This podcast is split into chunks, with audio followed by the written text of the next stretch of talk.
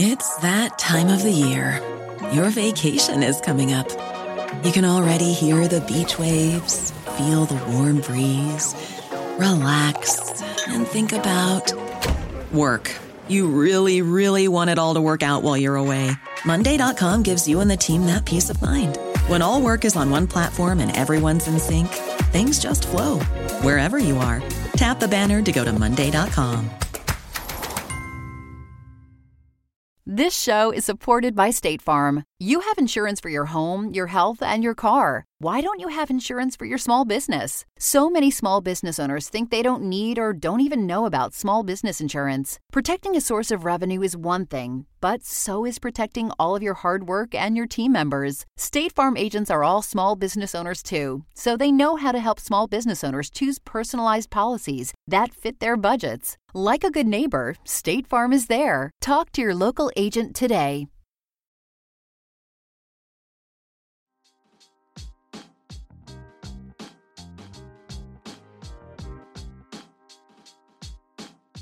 Hey guys, what a week, huh? Hey there. Oh my. Hello. Oh my. What a week. It feels like the longest week in history, honestly. But I wanted to start by talking about the pin that you had on your suit on Monday of a vulture and sort of the origin of that. And uh, th- I think that was just sort of a testament to how crazy this trial has been.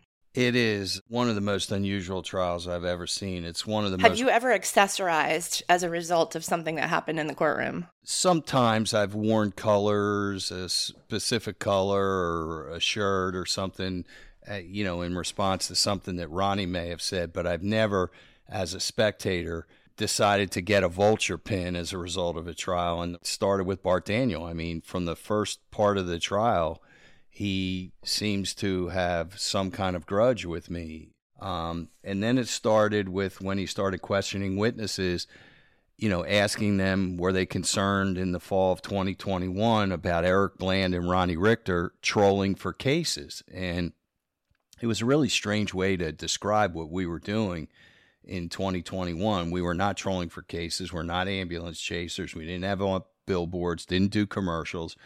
We were merely the lawyers for the Satterfields and some other victims. He said it twice to a couple of the bankers who were witnesses for the government for PSB that weren't they concerned about Bland Richter and that's why they were trying to settle the Badger case and get it all worked out with PMPED and give them their $680,000 and he said, you know, they're vulture lawyers. And I mean that is really really a low blow I mean, what did Bart expect? That victims would go to lawyers who have no familiarity with the case, no foundation at all, and had no knowledge of the case? I mean, Ronnie and I had foundational knowledge that applies across the board to all victims. So I started to tweet it out, and you tweeted it out, and Mandy tweeted it out, and it started to come back. Well, vultures are good birds, they're birds of prey, they clean up uh, the mess made by others and the mess made by Russ. And so we started the Vulture Lawyers Club and we ordered a pin last Friday afternoon, uh, lapel pins for Ronnie, uh, my partner, and Scott, our associate. And we wore them on our lapel. And now it's kind of caught wildfire on the on the MMP uh, followers that everybody's saying it's okay to be a vulture lawyer. So, Mandy, one of the things that we talked about in MMP this week is why Russell hadn't pleaded um, or taken a plea deal, just given how terrible this week has been for him. What were some of the things that stuck out for you this week? I mean, I I couldn't believe that there was just no defense. I mean, I guess that they were trying to say that the rest of the board, but still, if if other people did the things that you did, that's really not a defense. It doesn't matter. Um, and the other thing was Bart really kept trying to get at that, like, Alex was a big trickster and he just tricked everybody and he fooled. But I mean, after seeing document after document after document and hearing testimony after testimony of testimony that eh, clearly laid out Russell's willing participation in Alex schemes for a long period of time and all of the things that he was aware that the other thing that like I have just been thinking about all week is like this guy, he was the one that cannot say that he had no idea that something was up with this Alex Murdaugh guy. Like he was in his sketchy finance. He was he got a front row seat to his sketchy finances, which were constantly in the red, and he was constantly just giving him more money over and over again. I mean, there, there wasn't a cap or a ceiling on how far you can go overdraft. So at his height, he was $363,000 in overdraft, which means 363,000 of depositors' money had been overdrafted. He had written checks. Can you imagine we write a $200 ba- check to our plumber that bounces? We have 10 days to make it good, or somebody's going to haul our ass in the magistrate court and we're going to get criminally charged. He's 363,000 overdrafted. Speaking of Eric, your client Elena actually was hauled into she magistrate was court for Yeah. for When- veterinary when bill was- for an emergency veterinary bill. She wrote for four hundred and ten dollars. Her check was not good. Yeah. As far as like Elena's bounce check, what happened was he didn't. He was withholding, like, he told the court that those girls would have $2,000 a month each in expenses, but he was giving them $100 a week or so in allowance. And so, what that did is when, you know, that's enough for school lunches, clothing, school supplies, you know, going to a movie, whatever. But she had an emergency situation in the middle of the night with her dog and she had to take it to the emergency room and they needed her to pay immediately. So she had to pay with the check. She told him, told Russell. Russell didn't put the money into her allowance account in order to cover that check. So his whole job was to do that thing, right? Like that was it. His whole job is to manage their money so it's there when they need it. But as far as like Alec keeping, I mean, he had hundreds of thousands of dollars in overdraft. And then you have Elena, she's scared to death when she gets this letter in the mail that says because she bounced this check, you know, she's going to jail or something, or she has a fine to pay. She was going to have to report to the Lexington County Court. Right. Serious consequences for her. Some father, No some father figure, huh? That's what a father Yeah, figure's supposed to excellent. do. And it's funny, every time Alec was like, I need a hundred thousand dollars and I won't tell you why. He was like, okay, and just signed it off. but uh, poor Elena was like, my dog is dying or whatever Yeah. was going on with her dog. She needs $400. And also, she's been extremely responsible. She, at that point, she was extremely responsible with her money. Well, like, well, what came out of this whole defense that Bart tried to show that the bank knew what was going on was the bank really didn't fully know what was going on because he would make decisions with his sister and his father and put them into execution and then go tell the board, well, here's what we decided, here what we here's what we voted on. It's a fait accompli. We're just telling you now when it was too late for them to do anything. Yeah, that was repeated. Mandy made a really good point last night that, um, you know, at the end of episode two of Russell TV, which I was very grateful for. I'm glad that they had a second episode, um, but very surprised that they would put that out in the middle of trial. Um, but at the end, he asked the question, like, where's the money, Alec? Like, yeah, I want to know where the money is too. And last night, Mandy, you were like, would it have been nice if you were asking questions back when we needed you to ask questions 10 years ago? Yeah, how many people would have could he have saved from this destruction if he just spoke up and said, "I am not giving you any money. Whatever, whatever you're up to." Um, it's really sketchy and you're basically bleeding money dude and my bank is like my bank is not an endless money pit for whatever you're doing this ends here either tell me what's going on or this ends here like he's the one that should have been asking those questions he cannot ask that question now and be serious about it Think about Arthur Badger. He loses his wife. He's left with six children. For 10 years, he should have gotten $1.3 million to be able to heal those children, to be able to get them counseling, to improve their lives. Yes, he got that money in the end of 2021 when it was paid by PMPED, according to Ronnie Crosby. But he went 10 years, Liz and Mandy, without that $1.3 million that he should have gotten. So these victims who need medical treatment, who need counseling, who need to be able to get on with their lives after, like Eleni and Hannah losing a, a mother and a brother, they went without this money because Russell and Alex were living high on the hog on their money. Russell's building swimming pools. Yeah, and as we've talked about before, I mean, this is so much more than a financial crime because when it comes down to money and money that you could have had, it's a series of events and choices that you make after like that you and so these people are all like well if i knew i had that money then then i wouldn't have been living in my car like elena was and all these other things i mean um and these people had to suffer for years not knowing that they had this money and that's what's it's terrible i mean well i think the the overriding theme of this trial is one, you can't take other people's money and steal it to pay off somebody else's uh, uh, obligation that you have. But two, Alex and Russ created a stream of chaos and confusion for everybody concerned, not only for the bank, but for the victims.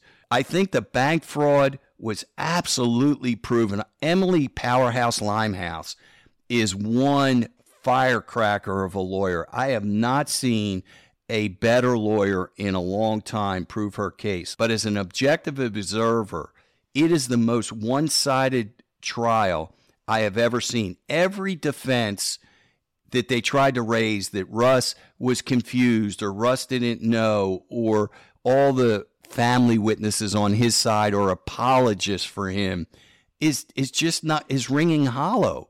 They're just getting crushed and even the witnesses that the defense puts up become prosecution witnesses within 30 seconds of cross examination. Let's talk about that because that was very dramatic. It's one of those things that when you're sitting in the media room, um, you know, none of us is an expert on, you know, courtroom uh, drama. Like a lot of us have a lot of experience in it, but certainly you don't always believe what you're seeing because you're like, is what what's happening in front of us right now, which looks like Emily just got the defense's witness to admit that he did something that he basically said he didn't do uh, under the defense questioning is that really happening? And it turns out that actually was really what was happening that these these witnesses were basically not useful. It is rare air. It never really happens in trial where you turn a witness who's the other side's witness into your witness. Those are perry mason moments. You may get one every once in a while. She's like getting it with every witness. It's it's really unheard of. It's like an interception in football. Like it it's is. super exciting and they and return it for a but touchdown. she just keeps doing it over and over. It's a pick six. Yeah. They're running it back for a touchdown.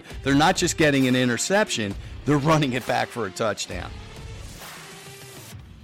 And we'll be right back. How would you like to look five years younger? In a clinical study, people who had volume added with Juvederm Voluma XC in the cheeks perceived themselves as looking five years younger at six months after treatment. Look younger, feel like you. Add volume for lift and contour in the cheeks with Juvederm Voluma XC. Reverse signs of aging by adding volume to smooth laugh lines with Juvederm Volure XC. For important safety information and to find a licensed specialist, visit juvederm.com. That's J U V E D E R M.com.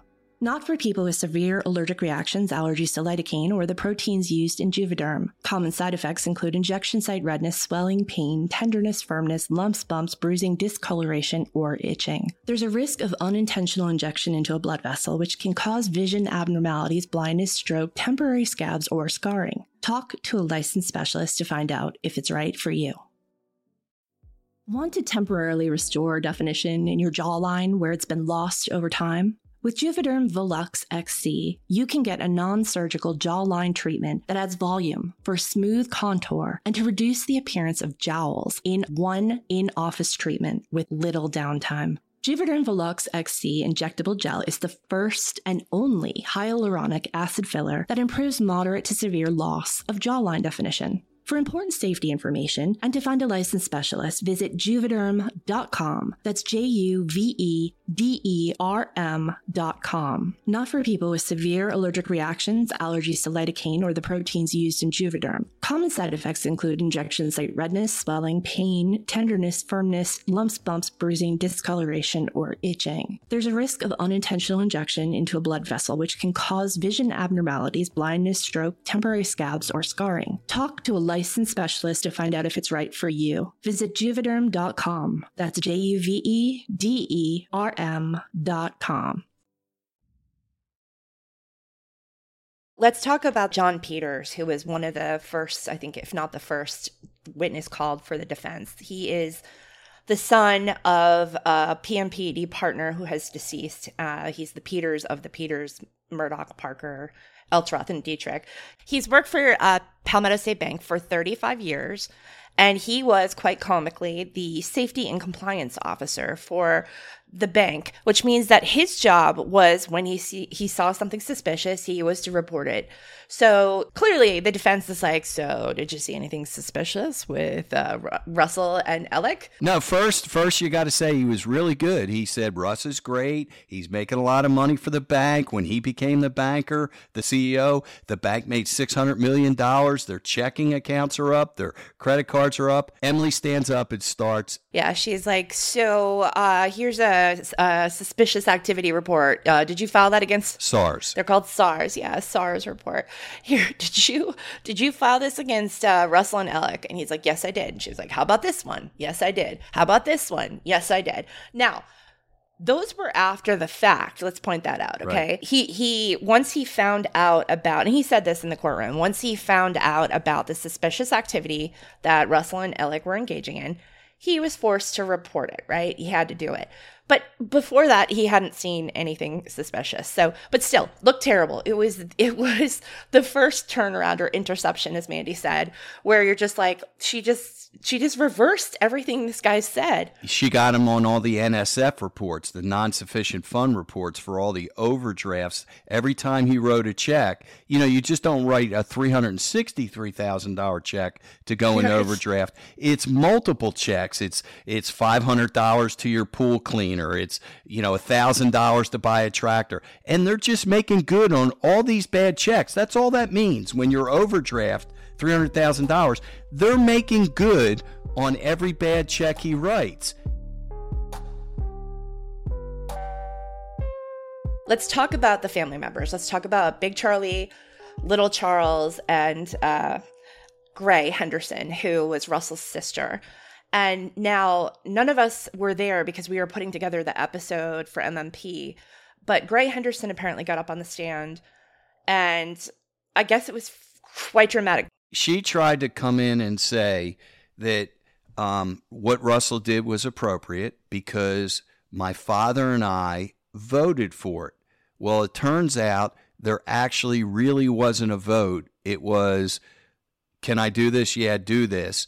Instead of sitting down in front of everybody, remember, if you're going to have a board and an executive committee, you actually have to make a motion and present it and everybody's got to weigh in. Even the people that don't have a vote have a right to voice their opposition.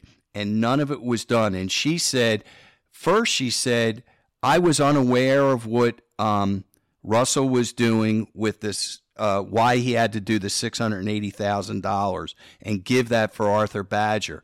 And under cross examination, she admitted we knew that he had written checks to himself for a swimming pool, for different things that he shouldn't have done.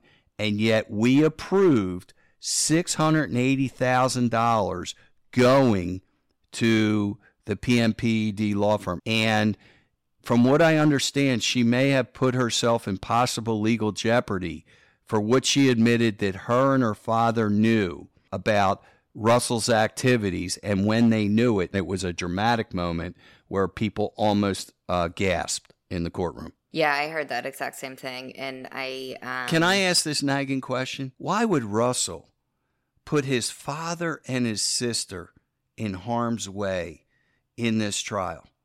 What, what, what kind of man wouldn't say, it's my fault. It's not my sister's fault. It's not my father's fault. It's not my brother's fault. All the witnesses that the defense brought in, his brother, his father, his sister, have been put in harm's way because of the arrogance of Russell trying to say that he was a victim, a capital V victim. Okay? Well, and I think all of these people that were in this circle were very used of, of the Murdaugh bubble protecting them from everything. And now that that bubble is burst, they do not know how to behave. They do not know how to act. They do not know that it's not normal to put YouTube videos out and you could just make things, everything go away. Um, and I think that that's what is so crazy about this trial. Can we talk about John Marvin really quick? Oh, yeah, that was bizarre. Because I think that that's like when we talk about what the jury is thinking and we talk about the defense's strategy and what points they're trying to make, it's just so mind boggling that uh, up until John, and they said we'll hear from John Marvin, and everybody at the beginning, and everyone was like, "Why are we hearing from John Marvin? That's weird. Maybe that maybe this will make sense eventually." And then explain what happened, Liz. So John Marvin got called to the stand, and the prosecution was like, "Whoa, whoa, whoa! We need to talk about this." So the judge was like, "Okay, let's go to lunch." Uh, so they talked about it. After lunch, they brought John Marvin up there. The defense was like, "Hey, how are you doing? Uh, do you, you've known Russell for a while? Do you think he's a guy of good character?" And he's like, "Yeah, I think Russell's an honest dude." And then he's like, "Okay, do you know Maggie Murdaugh? Did you know Mur- Maggie Murdaugh? And he's like, "I did." He's like, "Do you know who the beneficiary of her estate was?"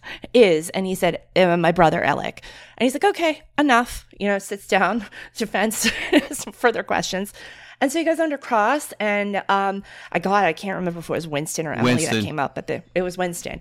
And he said, um, "Did you uh, work at the bank? Did you work at PMPED? Do you know anything about this case?" And John Marvin's like, "No, no," and that was it. Well, I think, you know, sometimes the best things I read come from our actual listeners. And somebody tweeted, Isn't it bizarre that the guy who's accused of stealing money and on trial, who loaned the money to a guy, has his brother who comes in to testify to his character. So you have Murdaugh, who you're accusing of being a scoundrel. Russell is saying he's a scoundrel. He bilked me. He fooled made, me. He fooled me. He made me a victim.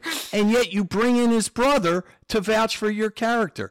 I mean, you could bring in anybody. Don't bring a Murdaugh in to talk about truthfulness and veracity. And they were like trying, yeah, they were trying to like widen the gap between Russell and Alex of like, we're not really friends, blah, blah, blah. So why, of all people, do you bring his brother as an apparent attempt at character referent witness or whatever? It doesn't make any sense at, at all. And then I feel like if I was the jury and that little exchange happened in front of me, I would be like, these people have no idea what they're doing. They don't. They don't. They're scrambling, and that was really weird. What in the hell's going on? Guilty. Listen, I'm So- sure if you you asked Richard Nixon's neighbor, is he a nice guy? Is he truthful? And the guy would say, Yeah, he tells me he borrowed my lawnmower, he brings it back. And then you ask him, Well, do you know anything about Watergate? And the guy says, No. His testimony's worthless because the whole trial's about Watergate. This whole trial's about bank fraud. And John Marvin said, I know nothing about what this trial's about.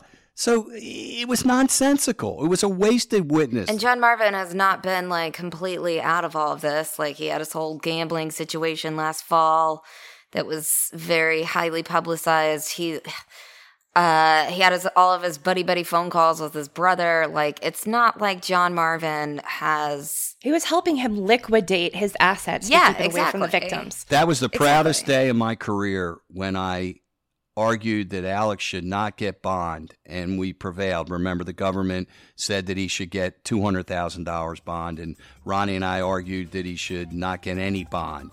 And Judge Newman agreed. And the very same minute we were arguing that bond, John Marvin and Buster were on the Bellagio craps tables. It was unbelievable.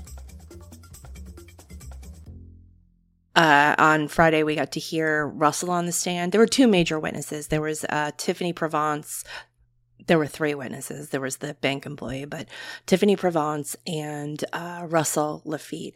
And so I think we should talk about both of them, um, starting with Tiffany and who she is and what she does. And Eric, you said you had some history with her. I do. She's she's the uh, probate ju- uh, court uh, expert that was brought in by the defense, and she has apparently been a probate judge in at least two different counties. One of them was Allendale, and the other Dorchester. And she is a lawyer, which isn't always required in our probate courts, right? Right. You know, obviously, she has been the referral source for a lot of probate work from PMPED. So she has a, a good familiarity with that law firm. She had, she was like a hybrid witness, uh, Liz and Mandy. She was both an expert witness, which enables her to make opinions. Um, and she was qualified, so she can opine and make opinions that normal way, lay witnesses cannot. And then halfway through her testimony, she switched hats and she became a lay witness because she was a PR for uh, some of the uh, cases from PMPED and had familiarity with the, the Badger matter. I thought that she went a little further than most probate witnesses, expert witnesses would go. They, she was more uh, amenable to self dealing, more amenable to loaning. She said there could be a circumstance where somebody who is a conservator could loan money even to themselves, but it would have to be heavily secured. And Winston just pulled up a little bit short on his cross examination. I will say this that Friday was the best day for the defense in seven days of trial, and it couldn't have come at a better time for them, obviously. But she, I don't think they really laid a lot of leather on her on the cross examination by Winston. I thought she got a lot out on direct, and then obviously Russell um, got some good testimony out about the fact that he was willing to kick his his bank and his family under the bus by saying everybody knew what he was doing. Right. And going back to Tiffany, uh, one of the things though that, you know, she mentioned was that, yeah, you can, I guess if we're going to call it self deal, you can give a loan out. As a conservator, you could take a loan out of your conservatee's account, but you still have to, it has to be for the benefit of the ward, for, of the person that you are the conservator for. So you can't just take this loan out and put in a pool. It's, I have to take this loan out because our family needs a car and without a car i can't bring this you know kid to the doctor's appointments or something or and and you have to fully disclose it to the probate court for the probate court to give their authorization for it to be done which wasn't done in this case obviously. And if there's a moral that i've learned in this trial is close enough is good enough for the probate court close enough is good enough for palmetto state bank that's that's what we've seen a relaxing of the rules, a relaxing of the formality of forms. That's not the case. Don't let this be a defense that Russell's trying to peddle. It's not supposed to be this way, guys. It's not supposed to be this way. So she comes up there and she basically says, well, technically, like she just kept threading the needle. Like there is a small space where where Russell could have done this and it didn't break the law, or Russell could have done this and it was fine. But what she's overlooking is that it's just one element of an entire, like the totality of evidence against him, which is in addition to the forms being filled out incorrectly, uh, to the benefit of allowing Russell and Alec to do what they did in Hampton County by, you know, saying that somebody lives in Hampton County when they don't, or uh, signing in places that you weren't supposed to sign, that kind of thing you you have all the other issues that that have happened with with these cases. So I don't know. I I guess like maybe the jury could get the impression from her that he didn't do anything wrong, but that's just one element of it, right? Like the probate part of it is just one element. It doesn't cover the fact that you used stolen money that was supposed to have gone to the people that you said you signed the disbursement form on uh, you didn't get any money for them and you took a fee and then you used their money to help pay yeah back there was this so i don't see how that changes There's that. been this slow creeping defense and it really hasn't been met with the force that it should have been met i think by the government and this slow creeping defense is this is a community bank we're here for our community. We we live with our community. We know every one of our customers. So therefore, we can start relaxing some things. Normal overdraft rules don't really apply. We can let customers get to six figure overdraft. Normal when you fill out an application, if you put the loan purpose and you use the funds for something else, that that's okay. Not at Bank of America, not at Truist Bank, but at our bank, that's okay. And also, if you uh, get loan funds, you, you don't have to pay them back on time. You can, even though the, the loan documents say pay them monthly, we'll let you pay them annually it, it, it's just a slow creep of relaxing banking standards. And like you said, the expert said as well, but you said uh, cogently, Liz, this is not the case.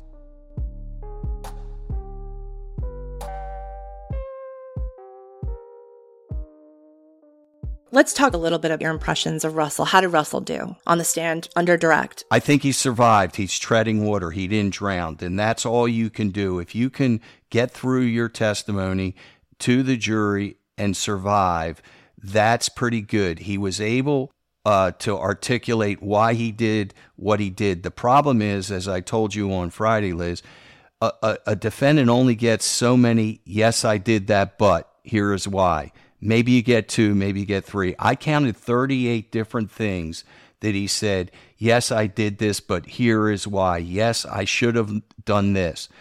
I think he hung his sister. I think he hung his father. I think he hung his bank. He made the statement. They knew what I was doing. The board knew what I was doing. Now, I think that that tape was effective that finally was played.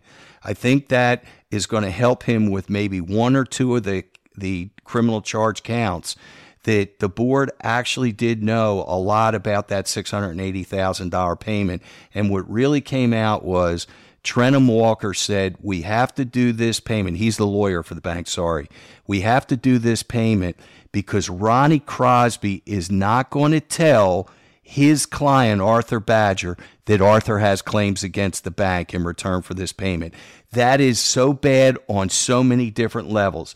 If Ronnie Crosby had said that, Ronnie Crosby has an absolute duty to Arthur Badger to say, You have claims against our law firm, you have claims against the bank. The bank who holds Arthur's money has a duty to be open and honest with him. So I think that tape really, really hurts the prosecution. And Emily's going to have to deal with that on cross examination on Monday and in her closing argument. Mandy, did you think that Russell was striking, you know, uh, a particular type of personality on the stand and whether that was effective, like his just from a personality standpoint? Yeah. So I was watching him and at first his body language changed throughout his testimony and i noticed that. At first he seemed extremely nervous. Uh, he really but he was pushing the like i'm just a simple boy from hampton. All i've ever wanted was to be a farmer and then my dad made me a banker when and then i worked my way up. I worked really hard. But he got more and more confident as he went along. And there got to the point where his body language was kind of like sitting back and like kind of laughing. And then he got so confident to the point where he turned to the jury.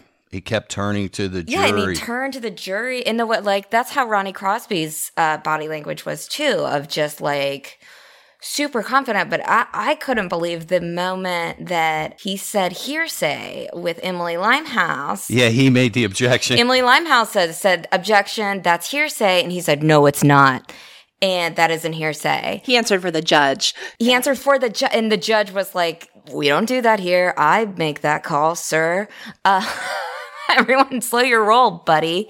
But that made me wonder if, like, his nerves were honestly an act, and like he was trying to play that nervous old country boy, and then he his confidence kind of overtook him and he slipped with that's not hearsay, Emily. Well, he got he got comfortable and he kept now moving closer to the jury, not only with his body but with his words and his eyes and everything. Like they were buying the, the, the smoke that he was trying to sell. He felt like, hey, I'm really resonating with them and I'm making a connection. Whether that happened or not, I'm not sure. Um, I, I really think, though, by the end of the day, the jury was exhausted. I watched that jury. I went upstairs. I split the time between, you know, the press room with you guys, and then I went back upstairs. This jury, by Friday afternoon, I'm telling you, was tired. Their minds were already on what are we going to do this weekend? I got to come back really next week. The judge had told us it was a two week trial. Now I'm coming back. I'm not going to get back to work before Thanksgiving holiday.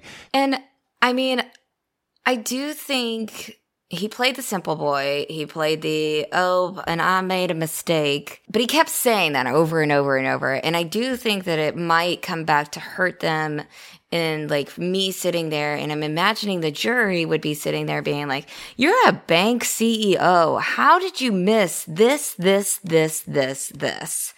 And it, it was kind of a repetition of like, you know, looking back, uh, hindsight's 2020. He kept saying that over and over. But remember, the prosecution has to prove criminal intent or mens rea, a Latin term, which means intentional criminal action, a conscious criminal intent, not negligence, not stupidity. For the three fraud charges. Right. No, but there's still there's still criminal intent. You know, if you're negligent, that's not criminality. So he's trying to uh, sell I made mistakes. I let my guard down. I, I wasn't good here. I should have done it better. I should have read the memo line. Who doesn't read a memo line on a check? The memo line is there for a purpose. He says it's for the person who wrote the check so they remember later. That's what he says. Wrong. It's for both people. It's for the person who right. wrote the check and the person who's receiving the check because otherwise a check made out the Palmetto State Bank what are they supposed to do with it? If a teller gets a check made payable to who, where do they deposit it? Whose account does it get credited? So that goes that goes back to the like you know what Mandy was saying earlier, which is just that you know not everyone was treated the same way. So the reason they knew where to put that money was because of his personal relationship with Russell, Alex's personal relationship with Russell. Had they just followed the rules the same way for every single customer, they wouldn't be in this predicament. So it's hard for me to feel bad for Russell in any way. But were you guys stunned when he said, uh, he was directly asked, like, did you steal any money? And he paused. Yeah, it stunned me. And then he said, not intentionally. I, you know, I helped steal money for Alex. So that makes him a co-conspirator. Yeah. I was like, so he's, did he just disarm the whole thing though? I mean, with that statement, because he's admitting to it but saying that he didn't do it intentionally, which goes back to what you were just saying about mens rea. So, do you think that was effective? No, no, I don't. I think I think he's trying to again thread the needle on riding an elephant. It's just not going to get through the hole. You know, this whole trial has been about excusing a lot of bad conduct by a lot of bad people, and banks are he's a president of a bank. He's supposed to be vigilant, on guard for people committing bank crimes against the bank. So, I mean, I was greatly offended um, at different times throughout this trial uh, by a no- on a number of levels. Um, I'll tell you, there was one fact that I learned Friday that just shocked me again. Like uh, you, you saw how shocked I'd been with how many Laffitte's. It's Lafitte Inc. Well, I didn't realize that Russell is the godson of Alex's father, and Alex is the godson of Russell's father. So there you get the interconnection in the cement again. The bank for years and years and years has been doing business with Alex and Russell's dad and Alex's dad. And that's where you get this relationship. It's a case about relationships, if anything. Yeah. And I just, I mean, you made a good point on Twitter, and I want to go back to it when we talk about like the, the bank and PMPED and how much money was, how much money these guys were dealing with. And, but something that's so crazy is how poor Hampton is. Um, this is a community bank, and I just looked it up the average the average income of a person in Hampton is $19,000 a year. Wow. It wow. is poor. Household income's $38,000 a year. Wow. It is and and then you think about that and you think about the amount of fees that Russell Laffitte was getting for all of these things. And this is what I hope the prosecution hammers home because if you want to talk about intent and if you want to talk about there's only so eh, you can only be so dumb but also under, live in such a poor community and be getting sick like for the Pinckney case $60,000 for essentially doing nothing. 35,000 in the in the Badger case and it wasn't even for the client. And then you ask zero questions, you do everything wrong. It's like you're getting paid to not ask questions and to protect something. At what point does ne- neglect, like to do your job according to the rules, w- when does it go from being negligent to having intent? Because I would argue that some forms of negligence become intent because you you have it in your like you he knows better. You know better and therefore that's the intent. You you just hit the point. Gross negligence. You can act in such a grossly negligent fashion because you are trained and you are skilled. And if you turn a willful blind eye, it almost does transcend from a regular civil standard to a criminal standard. You hit it dead on. And that's what this case is about. We'll be right back. Calling all lovers of mystery. Prepare to don your detective hat in June's Journey, a free hidden object mobile game that delves into the captivating journey of June Parker, a self proclaimed detective on a quest to unravel the mystery surrounding her sister's untimely death. Take a trip in time to the glitzy 20s and play as June, deciphering clues and unveiling secret plots within thousands of beautifully illustrated scenes. The thrill is endless with new chapters added weekly, allowing you to not only enjoy the detective adventure, but also to personalize and decorate your very own Orchid Island where the story takes place. How sharp are your detective skills? Find out when you download June's Journey on your Android or iOS device or play online via Facebook Games. Your detective journey awaits. This show is supported by State Farm. Insurance is a part of any solid financial plan. Making sure you have the important things in life covered is one of the best ways to give yourself a little breathing room when things go awry. It's important to protect not only your business, but yourself as a business owner and all current and future team members. State Farm agents know what it takes to run and protect a small business because State Farm agents are all small business owners and they live and work in your community. So they're deeply attuned to what's happening with other small businesses in your market. If you have a small business and are interested in making sure you're protected, reach out to your local State Farm agent to learn more about what you need. They'll help you find the right policy at the right price for your business. Like a good neighbor, State Farm is there. Talk to your local agent today.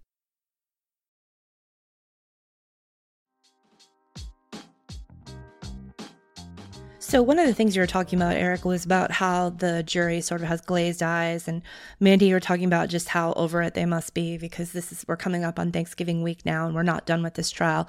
Granted, we are getting away with uh, some things here because I saw that Elizabeth Holmes trial was four months, and I can't even imagine the reporters who had to cover that. That would be awful. Um, but the, Oh my I God. think. So I'm glad, you know, one thing is like, okay, there's a thing of it's, it's not over now. We have to go into Thanksgiving week, but now doesn't Eric doesn't the def, the prosecution have all weekend to sort of plan its attack for Monday? I mean, is that was that unintentional on Bart Daniels' part, or I mean, why would they end Friday with? Oh, absolutely. Okay, lawyers who try cases are so scared of Fridays. Fridays is always a bad day to finish a case on. If a judge sends out a jury on a Friday afternoon, everybody knows that the jury's going to make a decision and get home. They've had enough. Like I told you from the start, probably out of the 12 jurors, nine or 10 of those jurors made their decision within the first two days. So everything that they've heard since has been cumulative. They, their mind is in cement. Maybe there's a couple or one or two that have an open mind. Well, Bart is the Andy Reid of lawyers. Andy Reid lost his job with the Eagles as one of the most winningest coaches in the NFC because he couldn't manage the clock. He's learned to do it at Kansas City. Go Chiefs. Yep, go Chiefs. I know. But Bart should have had um, Russell finished by lunch to hand him over to Emily because, like I told you, after the lunch, jurors' eyes are tired. They ate food. It's been a long week. And Emily has this prepackaged cross examination that she prepared all week. So she doesn't know if she's going to be able to use that entire cross examination because she had to wait to hear Russell's testimony. Well, now uh, Matt took so long with Russell that he went all the way through the day.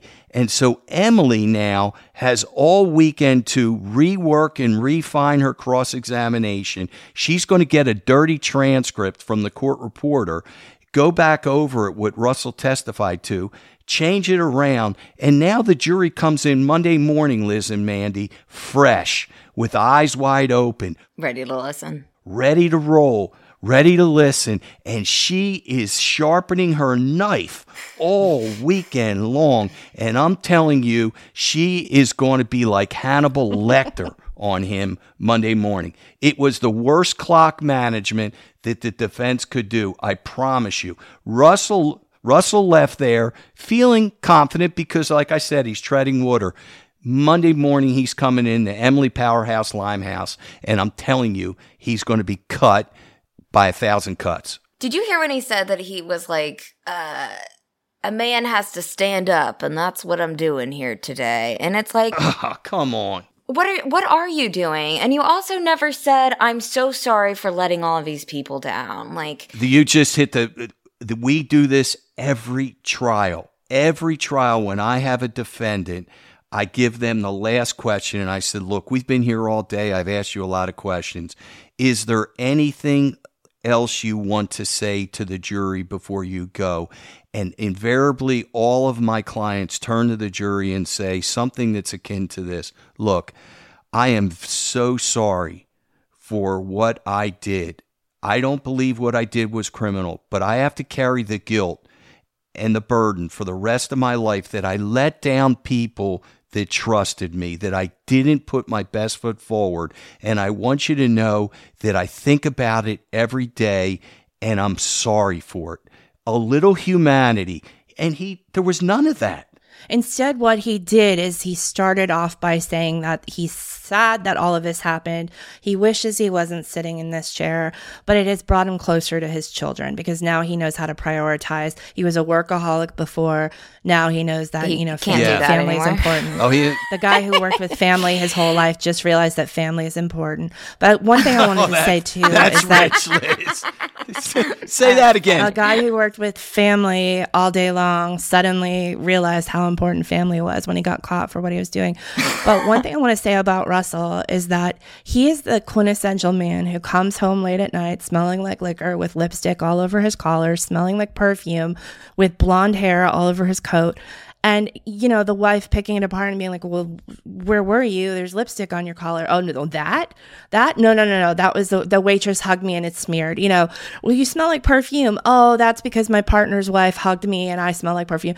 Well, you were up late last night talking on the phone. Who was that to? Oh, that was business. Like it's just a stack of evidence where everything is all over him. He's smeared in Alex lipstick. He's got Alex hair all over him. He smells like Alec, and yet he's trying to say that like no. Yeah, and I'm honestly wondering if the jury is sitting there like this guy is just wasting more and more and more of our time with his like long excuses, but at the end of the day like he just he didn't appear to be actually sorry for hurting the people that he did. And he didn't appear to like learn anything from all of this. last week I asked you, I said, is it going to be guilty, guilty? And you said guilty, guilty. But now I talked to you over the weekend. You you may think that there may be a count or two where either it's not going to be uh, guilty or it's going to be dismissed. Is that correct? Yeah, I think he's going to walk away with a few. I think the fraud charges, I'm going to say all guilty on the fraud charges. I'm not sure on um, counts four through six, which are the, you know, the payment to PMPED and the um, loans that they gave Alec. Um, I just don't know how that that's going to. I don't actually know if if even if the board knew that stuff, how that changes anything. But you know, uh, because to me, it's like, so what? The other people in your bank said it was okay to do that. Doesn't mean it was okay to do that. So, Mandy, do you think he's guilty of all, all charges? What do you think? I don't think all. I mean, it really depends what Emily does on cross. Um, I think that that could just completely destroy the little amount that they gained on Friday.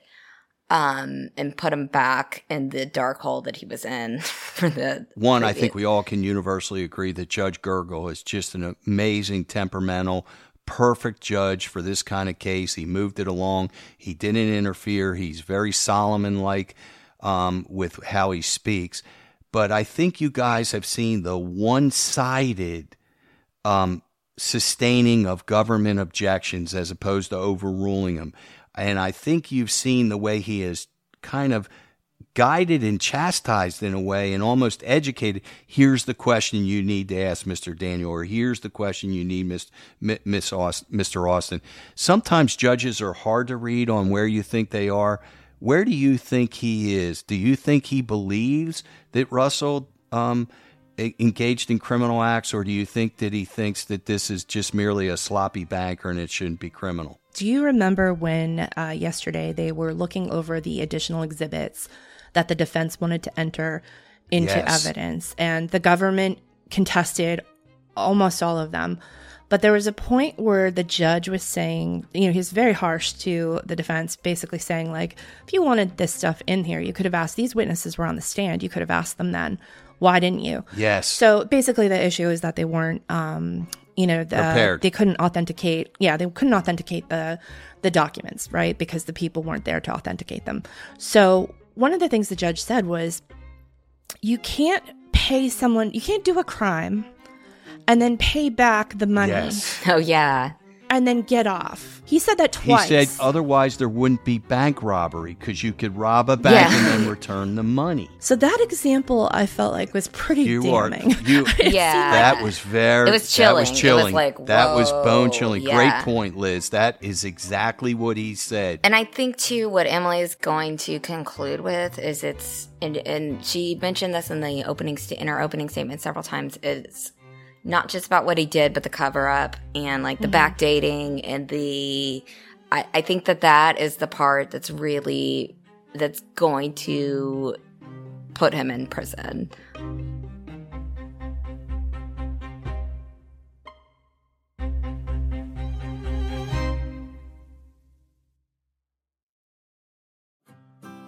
This Cup of Justice bonus episode of the Murdaugh Murders podcast is created and hosted by me, Mandy Matney, with co host Liz Farrell, our executive editor, and Eric Bland, attorney at law, aka the Jackhammer of Justice. From Luna Shark Productions.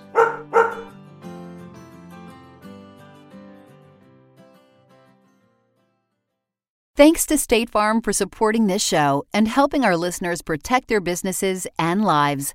Like a good neighbor, State Farm is there. Talk to your local agent today.